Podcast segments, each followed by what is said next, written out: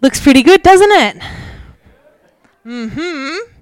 Yeah. Um, yeah, I'd really encourage you guys to come. Who has come to Soul Survivor before?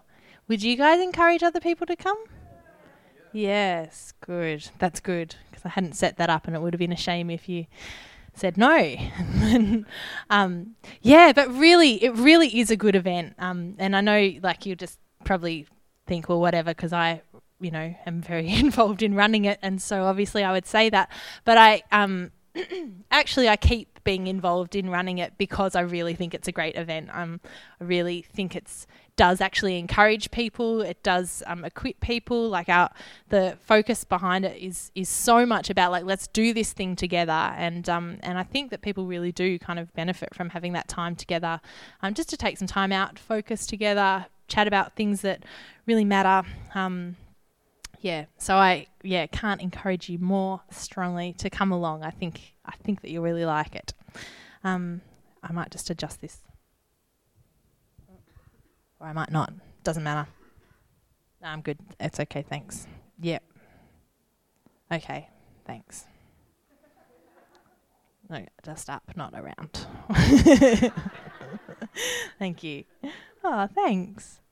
What a team. Um, sorry if this is a little bit kind of overload, overdose of me tonight. Um, yeah, our team, a few, of, we've had some injuries and um, illnesses. That's beautiful. Thank you. Um, yes, some a cough, which I'm sure you'll hear. Probably once you've noticed it now, it'll bother you all night. Um, so anyway, um, yeah, thank you for letting us come, and thank you for letting me sing and speak and um, do my full cabaret show. Um, that's to come, don't worry. no, it's not really. Um, okay, if you have Bibles, why don't you open them to John chapter 4? And if you don't, that's okay, because I'll read it out.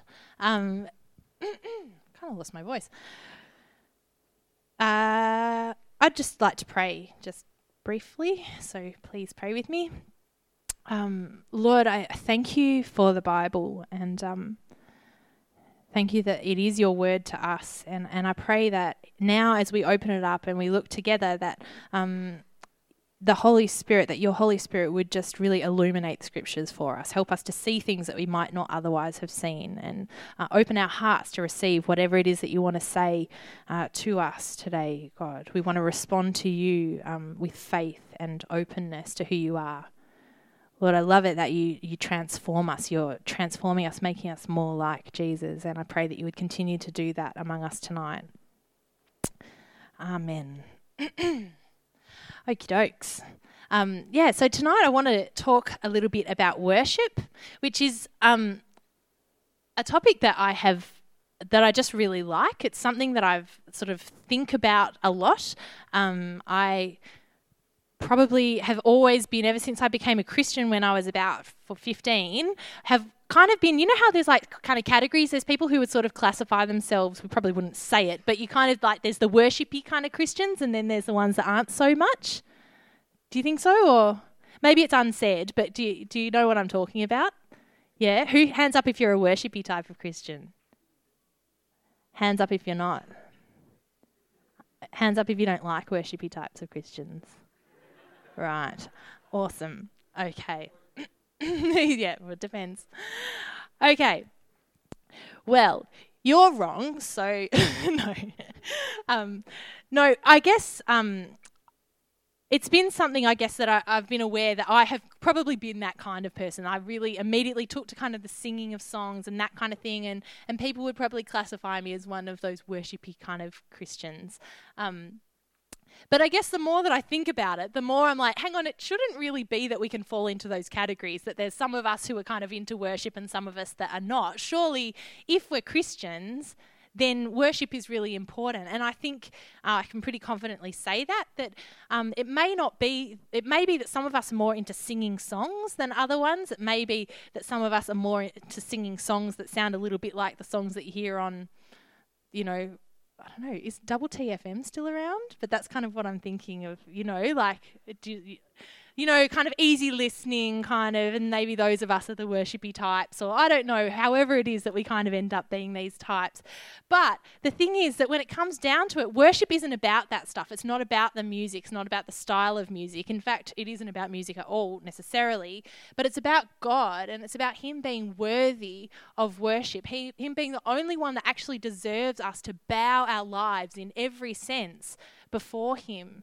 And so, in that sense, I guess if we profess to be Christians, if we say that we follow Him, then I think that um, we all need to fall into the category of, of worshipy Christians, you know, ones who are bringing our worship before God, bowing our lives before Him in every way.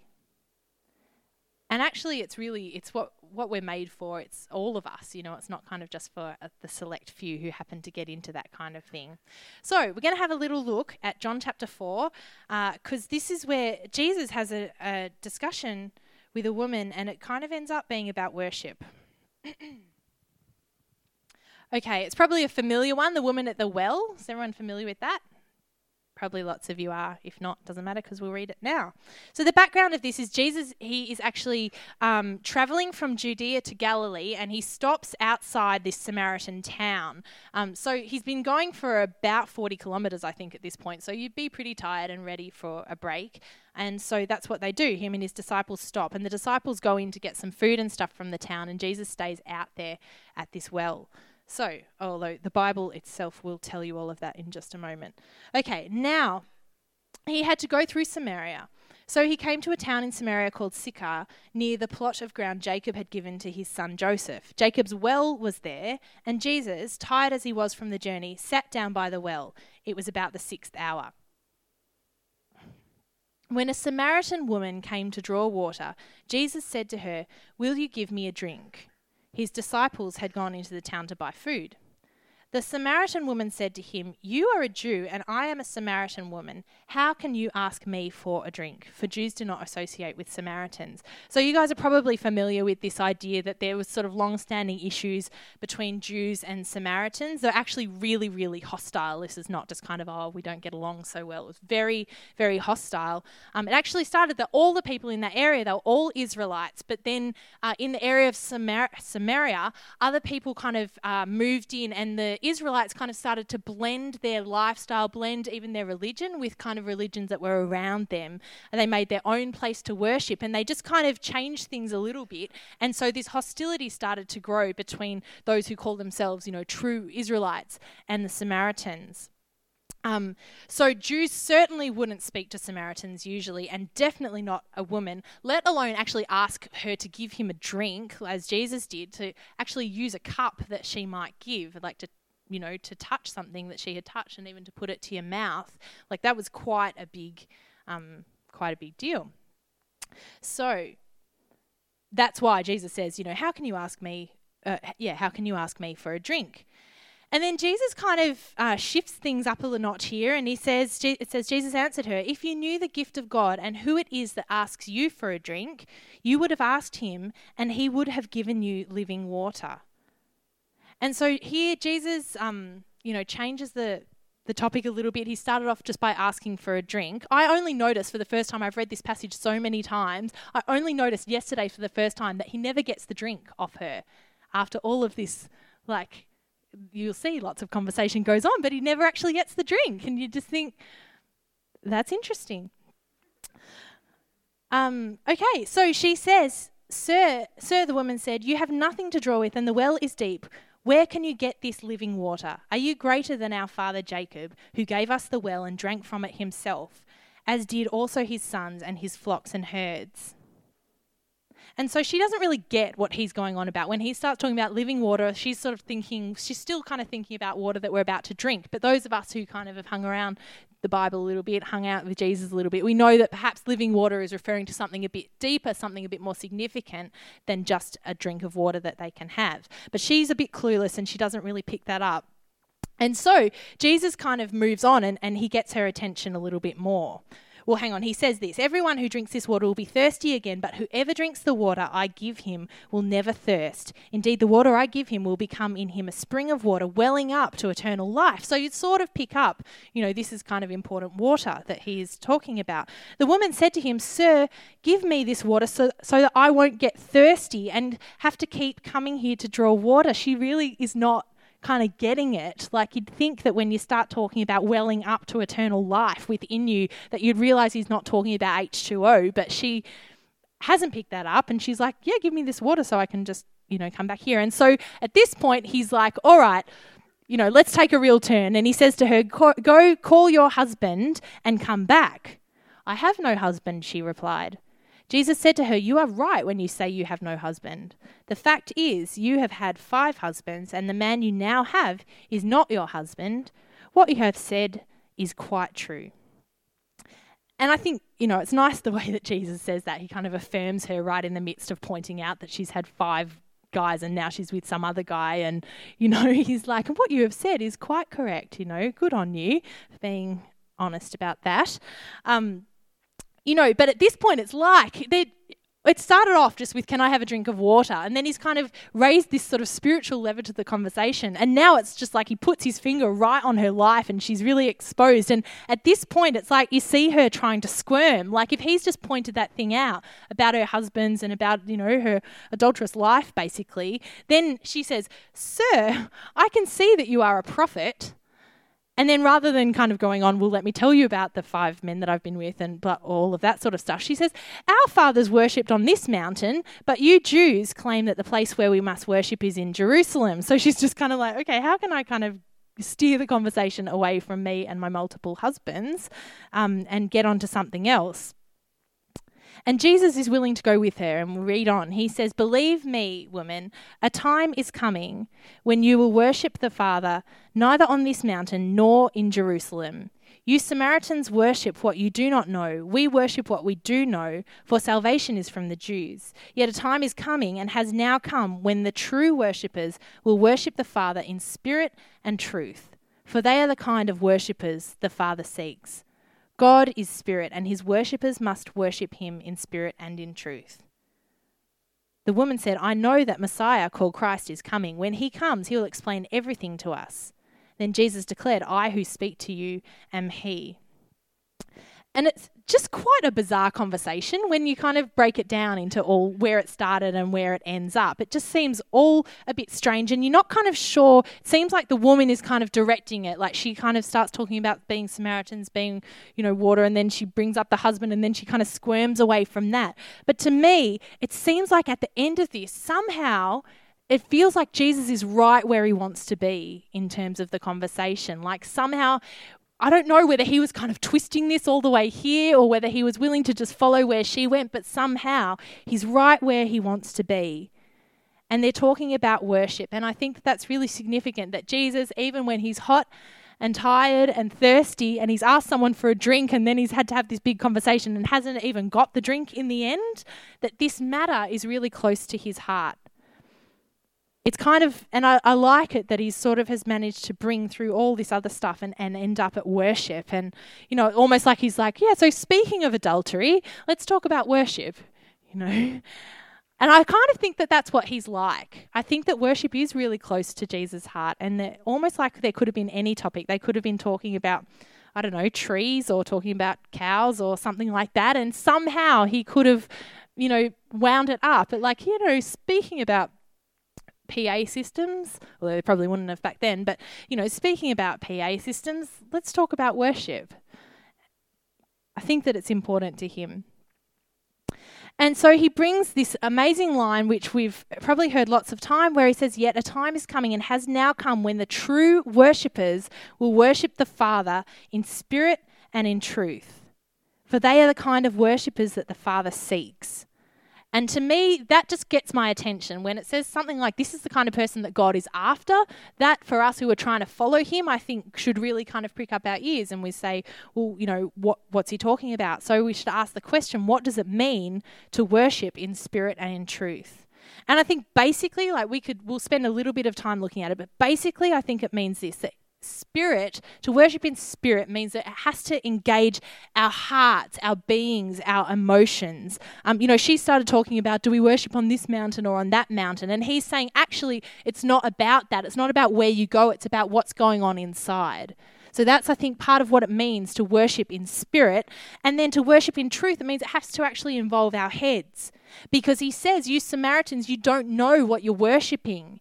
You don't know who you're worshipping you don't have they actually didn't have the full scriptures anymore. They only accepted a little their own version of the first five books of the bible and then the other bits they kind of messed around with. And so he's saying actually you need to worship in truth. It, it, it's not just about kind of coming and singing lovely songs or bowing down in a certain way or burning incense or however you do it. It's actually important that you know the one that you're doing that for that you know what he's like and that you know him in relationship with him. It's got to be about truth as well and so there are all kinds of worshippers, I imagine, but this is the kind that God Himself is seeking.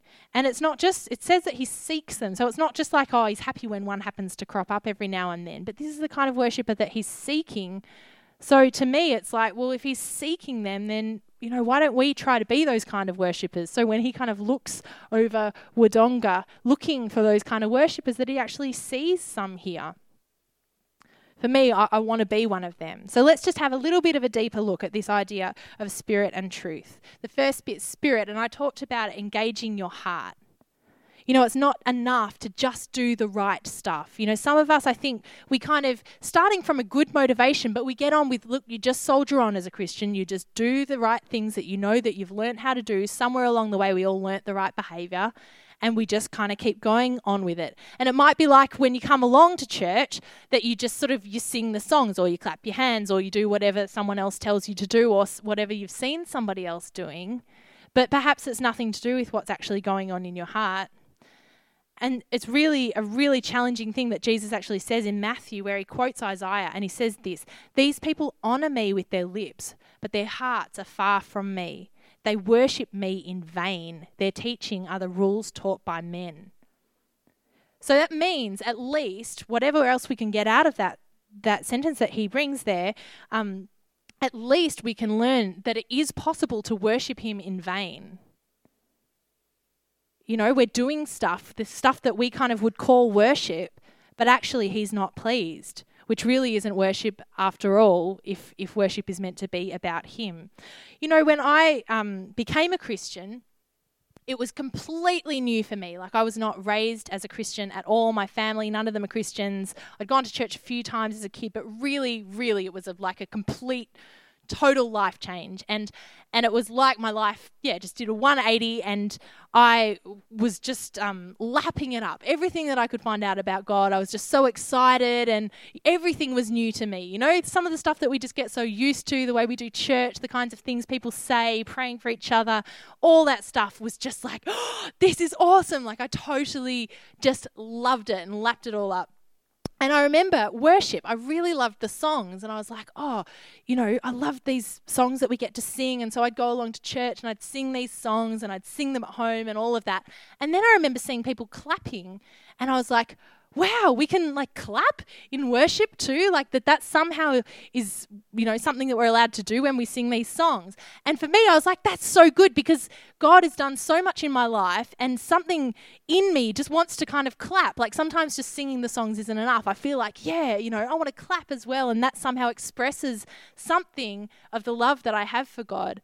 And then after a little while, I remember I, I was at, at, a camp or something, and I saw somebody um, kneeling down when they were in a time of prayer and, and worship, you know, singing and stuff like that. And I was like, wow, like that totally expresses something that I feel quite often before God, where I just kind of want to bow before Him and acknowledge that He's the King and I'm just kind of nothing before Him and I'm I just want to serve Him. And so that physical action just really represents something that that I can relate to. And so I was like, awesome, another thing I can do in worship, great. And so I would from time to time kneel down when I felt like it. And you know, there's so many actions that we are kind of allowed to do if we want to in worship. I remember seeing people kind of doing this, you know, closing their eyes and having their hands out like this.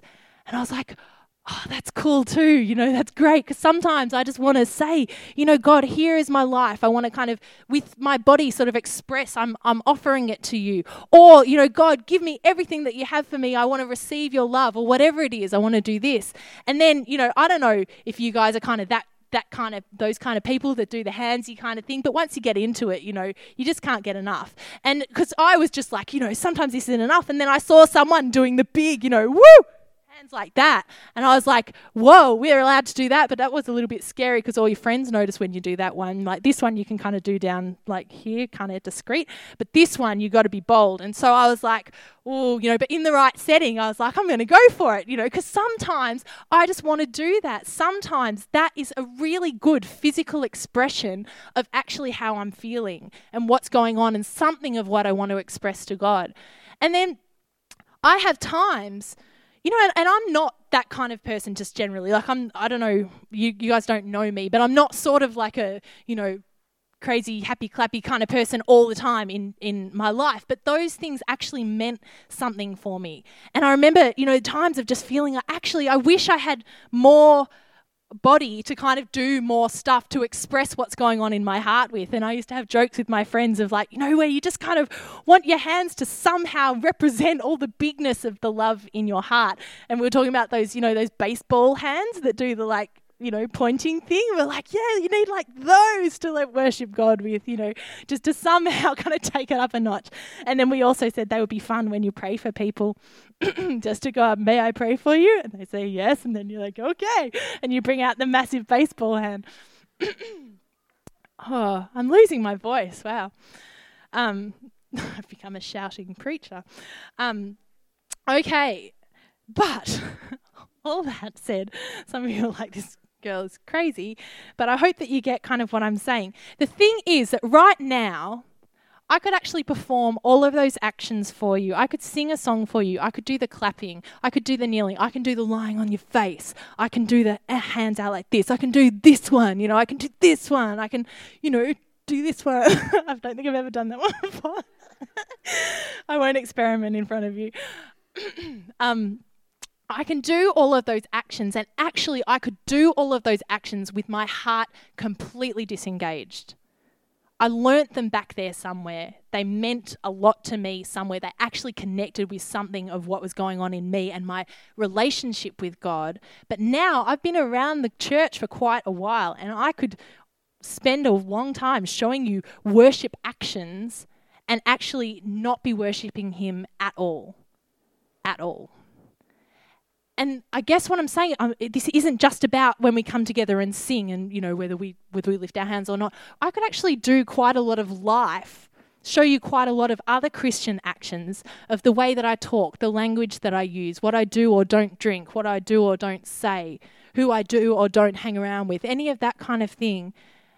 And you might kind of look and think that this is kind of worship, this is a life of worship, but actually, my heart could be far from God just because I've learnt the behaviors. And I think that that's what Jesus is talking about here. He says, These people honor me with their lips, but their hearts are far from me.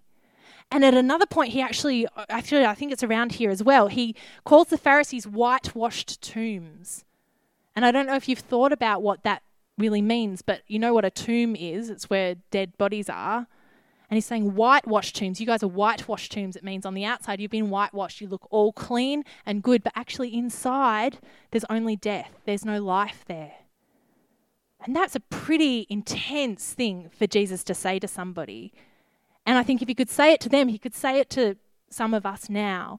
And so I guess for me, that really helps me to realize that worship has to actually be about our hearts. Sometimes it is that we just get up and we don't feel it. We don't feel all, you know, lovey dovey and so excited about the Lord. And so we just get up and we do the stuff that we know that we want to do because we have an attitude that says, you know, I want to honor Him anyway with my life. But if in an ongoing way we are just performing outward behaviors and our hearts are far from Him, I don't think we can call it worship. I think it's actually really important and it needs to be addressed.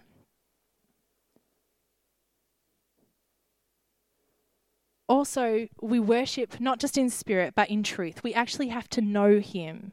Because true worship isn't just all about gushy feelings and doing good actions that mean something from our heart. It's actually about knowing the one whom we worship. It's about knowing about him.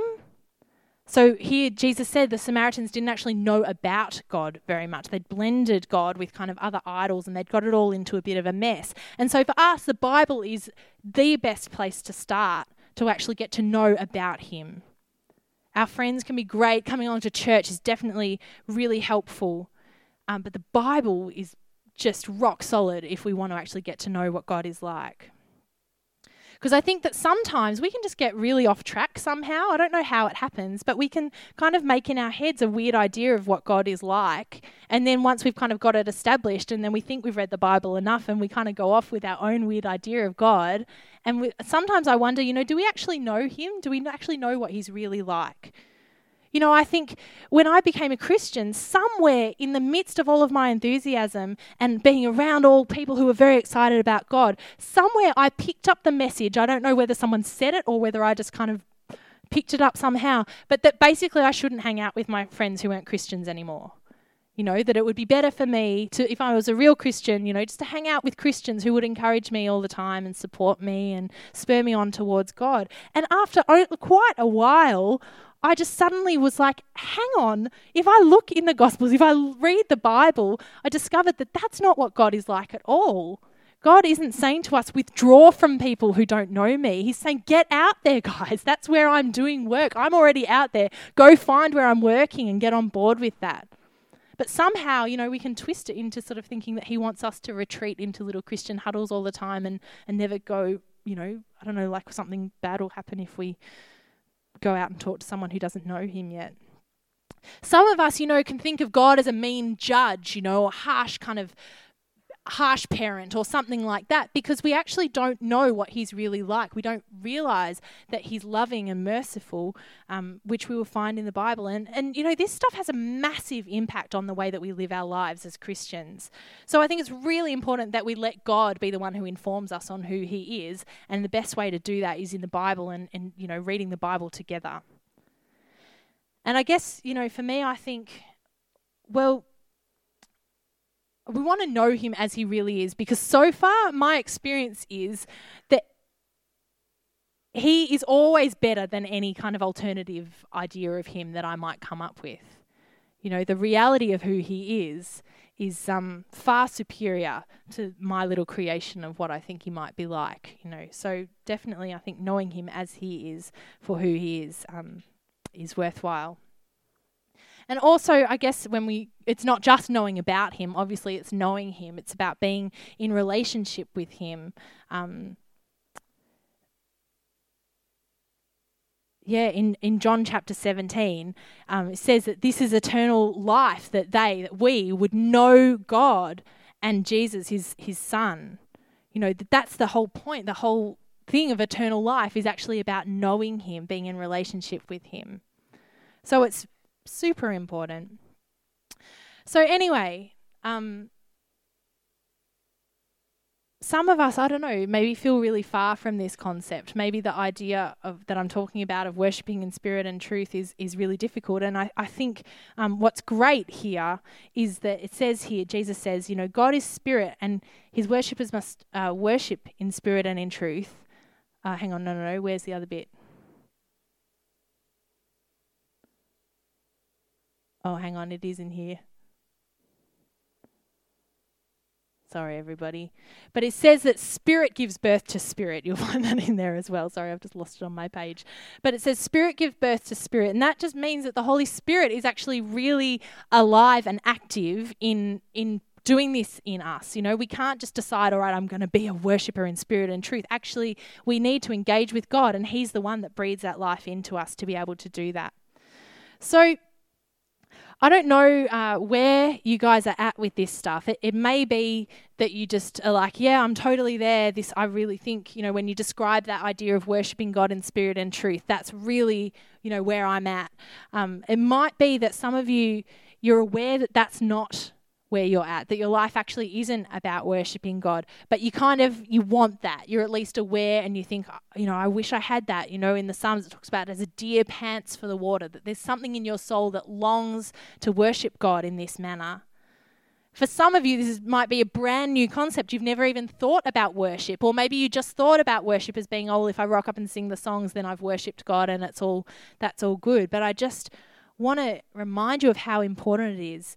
You know, it says in the Bible, it talks about creation worshipping God to some extent, that the trees and the flowers and the sunsets, they all worship God in the sense that they bring glory to Him. But we have a really unique place in that we get to decide whether or not we do that. We get to decide to give worship to Him. And God is seeking true worshippers. You know, as I was saying, you know, He said to the woman, you know, uh, speaking of adultery, let's talk about worship. And I wonder what it might be, wherever you're at, that Jesus might actually be saying to you, speaking of that thing, hey, let's talk about worship.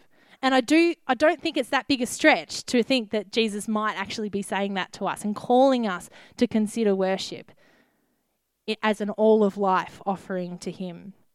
You know, maybe we've seen it as a self-indulgent thing, but actually God delights in our worship. He wants us to worship him. And um and so I'd really encourage you to grow in that. Um, I, if you would stand with me, that would be really good.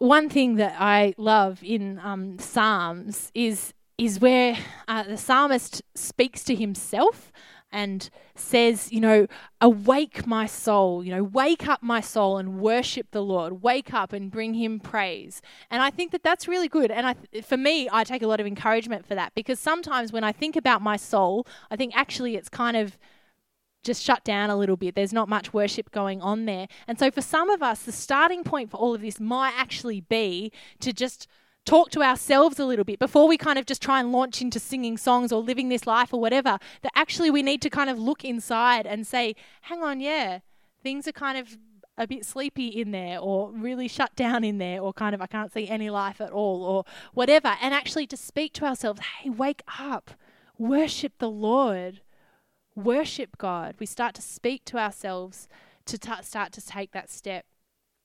Um, I'm I'm not sure. I obviously have never been to this church before. I don't know what's kind of familiar for you guys, but one thing that we always like to do at Soul Survivor um, is just to kind of have a little bit of t- of quiet, um, just to kind of I guess just to give room because you know we give plenty of space for me to talk and there was plenty of space for you know us to sing and the other guys to share about what they're doing at uni and you know good things. I, hope, I hope good things. You guys are good, um, and but sometimes it's kind of like we do all that and then we just sort of race out and we go back to our lives. And so I guess one thing that we try to do is just to give a little bit of space because it might be that God Himself might want to speak something kind of directly to your heart. He might want to show you something. He might want to bring something to your mind or, um, you know, just remind you of something.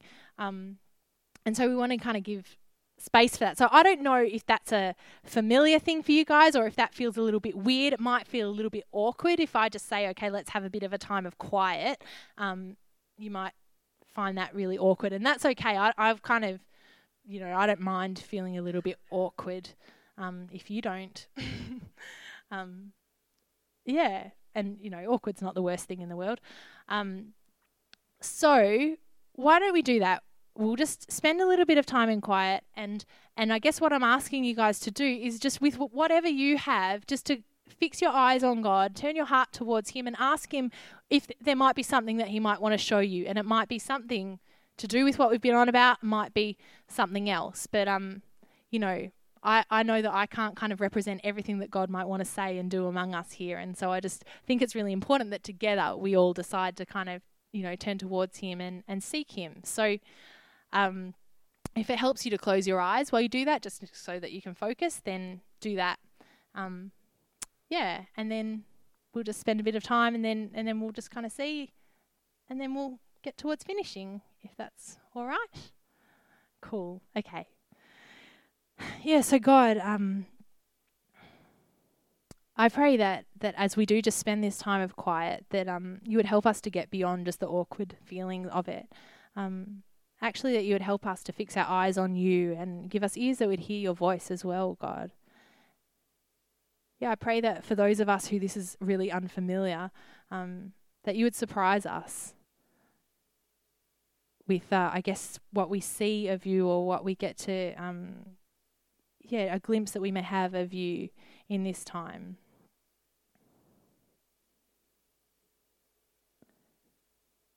Yeah, so God, we each we each make that choice just to um to wait, God, to wait in quiet and listen for you. So let's just do that for a moment, guys.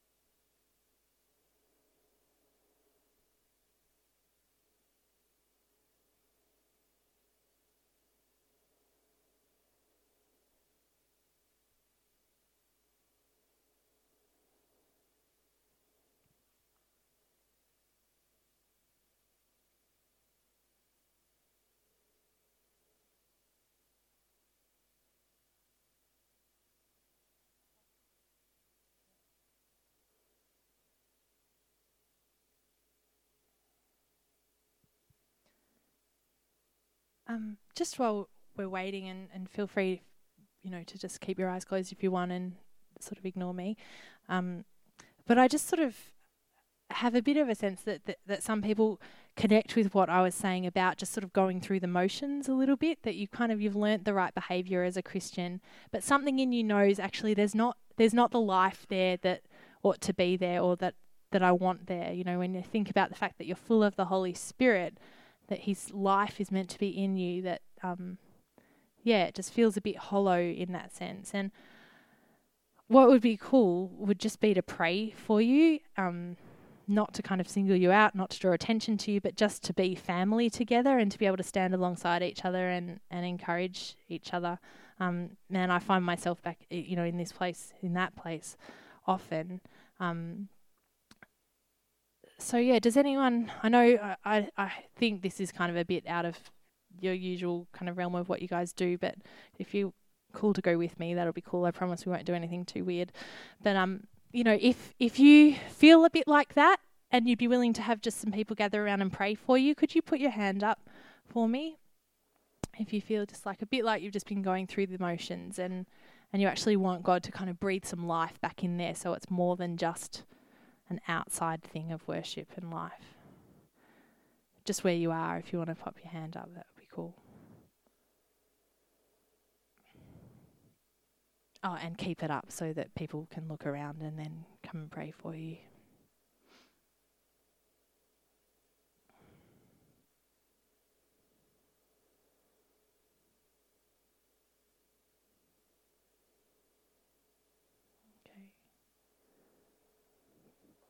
I'll just, yeah, I'm happy just to wait for a moment. It doesn't, um,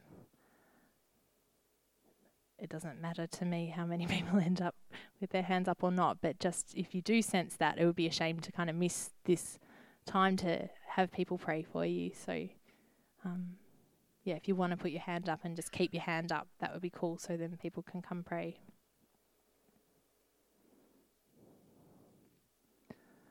Okay. Well, um, if anyone's happy to, to pray um, over here, that would be great. If you guys just that are near this guy, if you just want to gather around, or if you look and see the person near you has the hands up. Sorry, I can't really see because of lights, but um, I think we're okay. Um, that'd be cool. Yeah, if you guys are happy just to pray, just to you know, God is stirring this thing. He's the one that breathes life, so you guys don't have to kind of muster up any lightning bolts or anything like that. Um, yeah, if you can go for it.